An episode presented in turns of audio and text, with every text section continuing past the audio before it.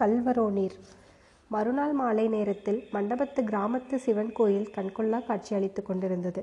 கோயிலின் முன்கோபுர வாசலை பக பசுமையான வாழை மரங்களும் மகர தோரணங்களும் திரைச்சீலைகளும் அலங்கரித்தன. உள்ளே அர்த்த மண்டபத்தையும் வெளிக்கோபுரத்தையும் சேர்த்து பிரகாரத்தில் விஸ்தாரமான பந்தல் போட்டிருந்தார்கள். பந்தல் முனைகளில் வரிசை வரிசையாக தந்த வர்ணமுள்ள இளந்தென்றல் குருத்துக்கள் தோரணங்களும் அவற்றின் இடையிடையே செந்தாமரை முட்டுகளும் தொங்கிக் கொண்டிருந்தன. அந்த நாளில் தமிழ்நாட்டில் நீர்வளமுள்ள ஒவ்வொரு கிராமத்திலும் தாமரை குளம் உண்டு. குளத்திலே தண்ணீர் இருப்பதே அறியாத வண்ணம் தாமரை இலைகளும் மலர்களும் முட்டுக்களும் நிறைந்திருக்கும். எனவே கோயில் விக்கிரகங்களுக்கு வேறு அபூர்வ புஷ்பங்களை சாத்துவிட்டு தாமரை மொட்டுக்களையும் மலர்களையும் கோயிலின் அலங்காரத்திற்கு உபயோகப்படுத்துவார்கள். இவ்விதம் அமோகமாக உல அலங்கரிக்கப்பட்டிருந்த கோயிலில் அஸ்தமிப்பதற்கு முன்னால் ஊர் ஜனங்கள் எல்லோரும் வந்து கூடிவிட்டார்கள். ஸ்திரீகளும் குழந்தைகளும் ஒருவரும் மிச்சமில்லாமல் வந்து அவரவர்களுக்கு போட்டியிட்டு முன்னால் இடம் பிடித்து கொண்டு உட்கார்ந்தார்கள். சூரியன் அஸ்தமித்ததும் நூற்றுக்கணக்கான அகல் விளக்குகள் ஏற்றப்பட்டு ஆலயம் ஒளிமயமாக விளங்கிற்று. அதே சமயத்தில் சிவகாமி தேவியின் திவ்ய நடனத்தை பார்ப்பதற்காகவே விஜயம் செய்கிறவனைப் போல் பூரணச்சந்திரனும் உதயமாகினான். ஆயனரும் சிவகாமியும் கோயிலின் கோபுர வாசலுக்குள்ளே பிரவேசித்ததும் கூட்டத்தில் கலகலப்பு உண்டாயிற்று.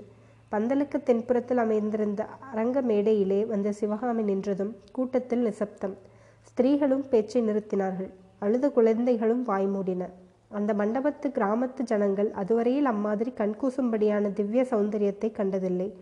சிவகாமியின் நடன அலங்காரமும் அணிகலன்களும் அவளுடைய முகத்தில் அப்போது பிரகாசித்த தெய்வீக கலைகளையும் கிளர்ச்சியும் பார்த்தவர்களை திகைக்கச் செய்தன. ஆரம்ப திகைப்பு ஒருவாறு மாறியதும் ஒருவருக்கொருவர் தங்களுடைய வியப்பை தெரிவித்துக் கொள்ள ஆரம்பித்தார்கள். தேவலோகத்து நடன மாந்தரான அம்பை ஊர்வசி முதலியவர்கள் இப்படித்தான் இருந்திருக்க வேண்டும் என்றார் ஒருவர்.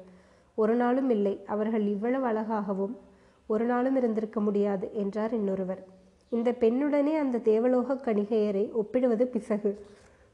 தில்லையம்பலத்தில் நடராஜ பெருமானுக்கு போட்டியாக நடனமாடிய சிவகாமி தேவியே தான் இப்படி அவதாரம் எடுத்து வந்திருக்கிறாள் என்று ஒரு பக்தர் கூறினார். இல்லாமலா நாவுக்கரசர் பெருமான் அவ்வளவு பாராட்டினார் என்றார் இன்னொரு பக்தர் பரவசமாக. பளிச்சென்று சொல்லி வைத்தார் போல சபையிலே மறுபடியும் பரிபூரண நிசப்தம் ஏற்பட்டது. சிவகாமி நடனமாட ஆரம்பித்து விட்டாள். ஆயனரின் கரதாளத்திற்கும் அவர் பாடிய ஸ்வரஜதிகளுக்கும் இணங்க சிவகாமி ஆடினாள் உள்ளூர் மத்தள வித்வான் ஒருவர் வானாளில் என்றும் அறியாத உற்சாகத்துடன் மத்தளம் வாசித்தார். கும் கும் என்று மத்தள சத்தத்தோடு கலந்து பாதச்சலங்கை ஒளி கல்கல் என்று சப்திக்க சிவகாமி நிறுத்தமாடினாள் அந்த நிறுத்தத்தில் மின்னலின் விரைவு காணப்பட்டது. மான்குட்டியின் துழல் தோன்றியது. காணமயிலின் சாயல் விளங்கியது. சில சமயம் சிவகாமி பூமியிலே நின்று ஆடினாள். சில சமயம் வானமண்டலத்திற்கு சென்று வெண்மதியல் கரணங்களில் ஆடினாள். சில சமயம் நட்சத்திர மண்டலத்திற்கே சென்று விண்மீன்களின் மத்தியில் பம்பரம் போல சுழன்று ஆடினாள். சிவகாமி அவ்விதம் சுழன்றாடிய போது பார்த்து கொண்டிருந்தவர்களின் கண்கள் சுழன்றன. அரங்கமேடையும் அகல் விளக்குகளும் சுழன்றன. கோயில் சுழன்றது. கோபுரங்கள் சுழன்றன. தூங்கானை மாடத்து தங்க ஸ்தூபி சுழன்றது. வானமும் பூமியும் கீழ் மேலாக சுழன்றன. சந்திரனும் நட்சத்திர மண்டலங்களும் சுழன்று சுழன்று வந்தன. இவ்விதம் வெவ்வேறு காலப்பிரம் பிரமாணங்களில் வெவ்வேறு ஜதிகளில் விதவிதமான நிறுத்த வகைகளை ஆடி சபையோரை கிறுகிறுக்கு அடித்த பிறகு சிவகாமி சிறிது நேரம் சிரம பரிகாரம் செய்து கொள்வதற்காக மேடைக்கு பின்புறம் சென்றாள். அப்போது சபையில் பிரமாதமான ஆரவாரம் எழுந்தது.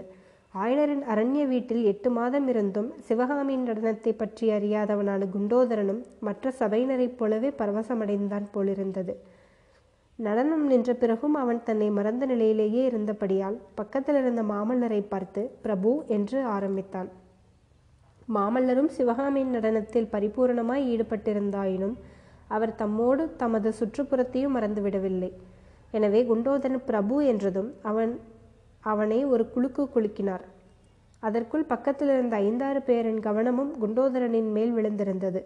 மாமல்லரின் குழுக்களினால் தனது நினைவு அடைந்த குண்டோதரன் சுவாமி சன்னதியை நோக்கி பிரபு இந்த தெய்வீக நடனம் என உனக்குத்தான் பிரிதி என்று பக்தி பரவசம் ததும்பிய குரலில் கூறி முடித்தான்.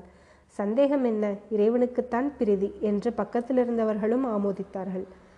சிவகாமி மீண்டும் அரங்கமேடைக்கு வந்து அபிநயம் பிடிக்கத் தொடங்கினாள். திருநாவுக்கரசர் பெருமானின் வடிவேறு திரிசூலம் தோன்றும் தோன்றும் வளர்சடையில் இளமதியும் தோன்றும் தோன்றும் எனும் பாடலுக்கு சிவகாமி அபிநயம் பிடித்த போது சபையோர் சாஷாத் சிவபெருமானையே நேருக்கு நேராய் தரிசித்தவர்களைப் போல் ஆனந்த வருதியில் மூழ்கினார்கள்.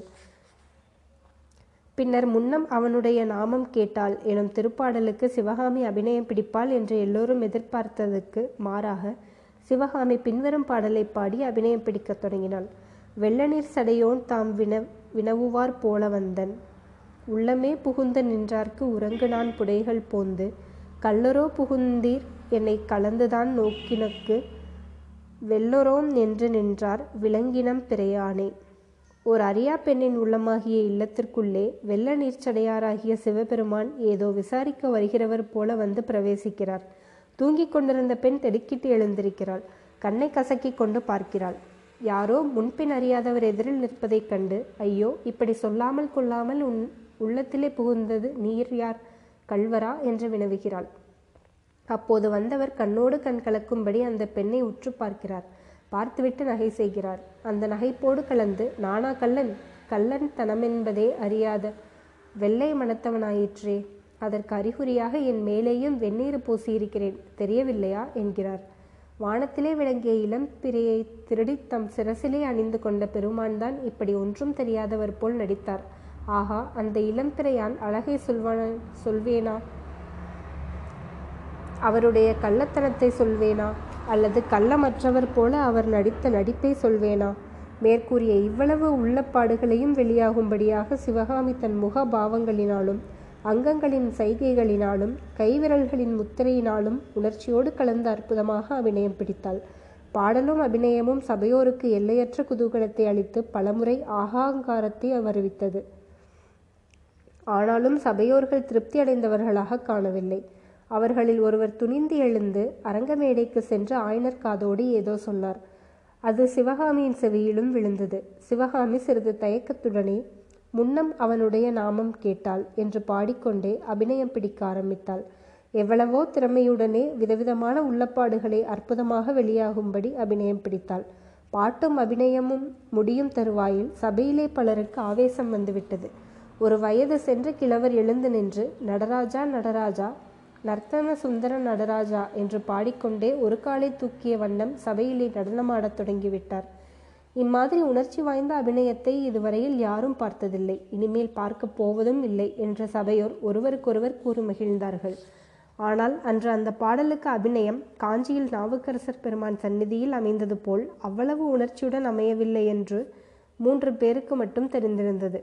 அந்த மூவர் ஆயனர் மாமல்லர் சிவகாமி ஆகியவர்கள்தான். சிவகாமி இன்றைக்கு அபிநயத்தின் முடிவிலே மூர்ச்சையடைந்து பூமியில் விழுந்துவிடவும் இல்லை.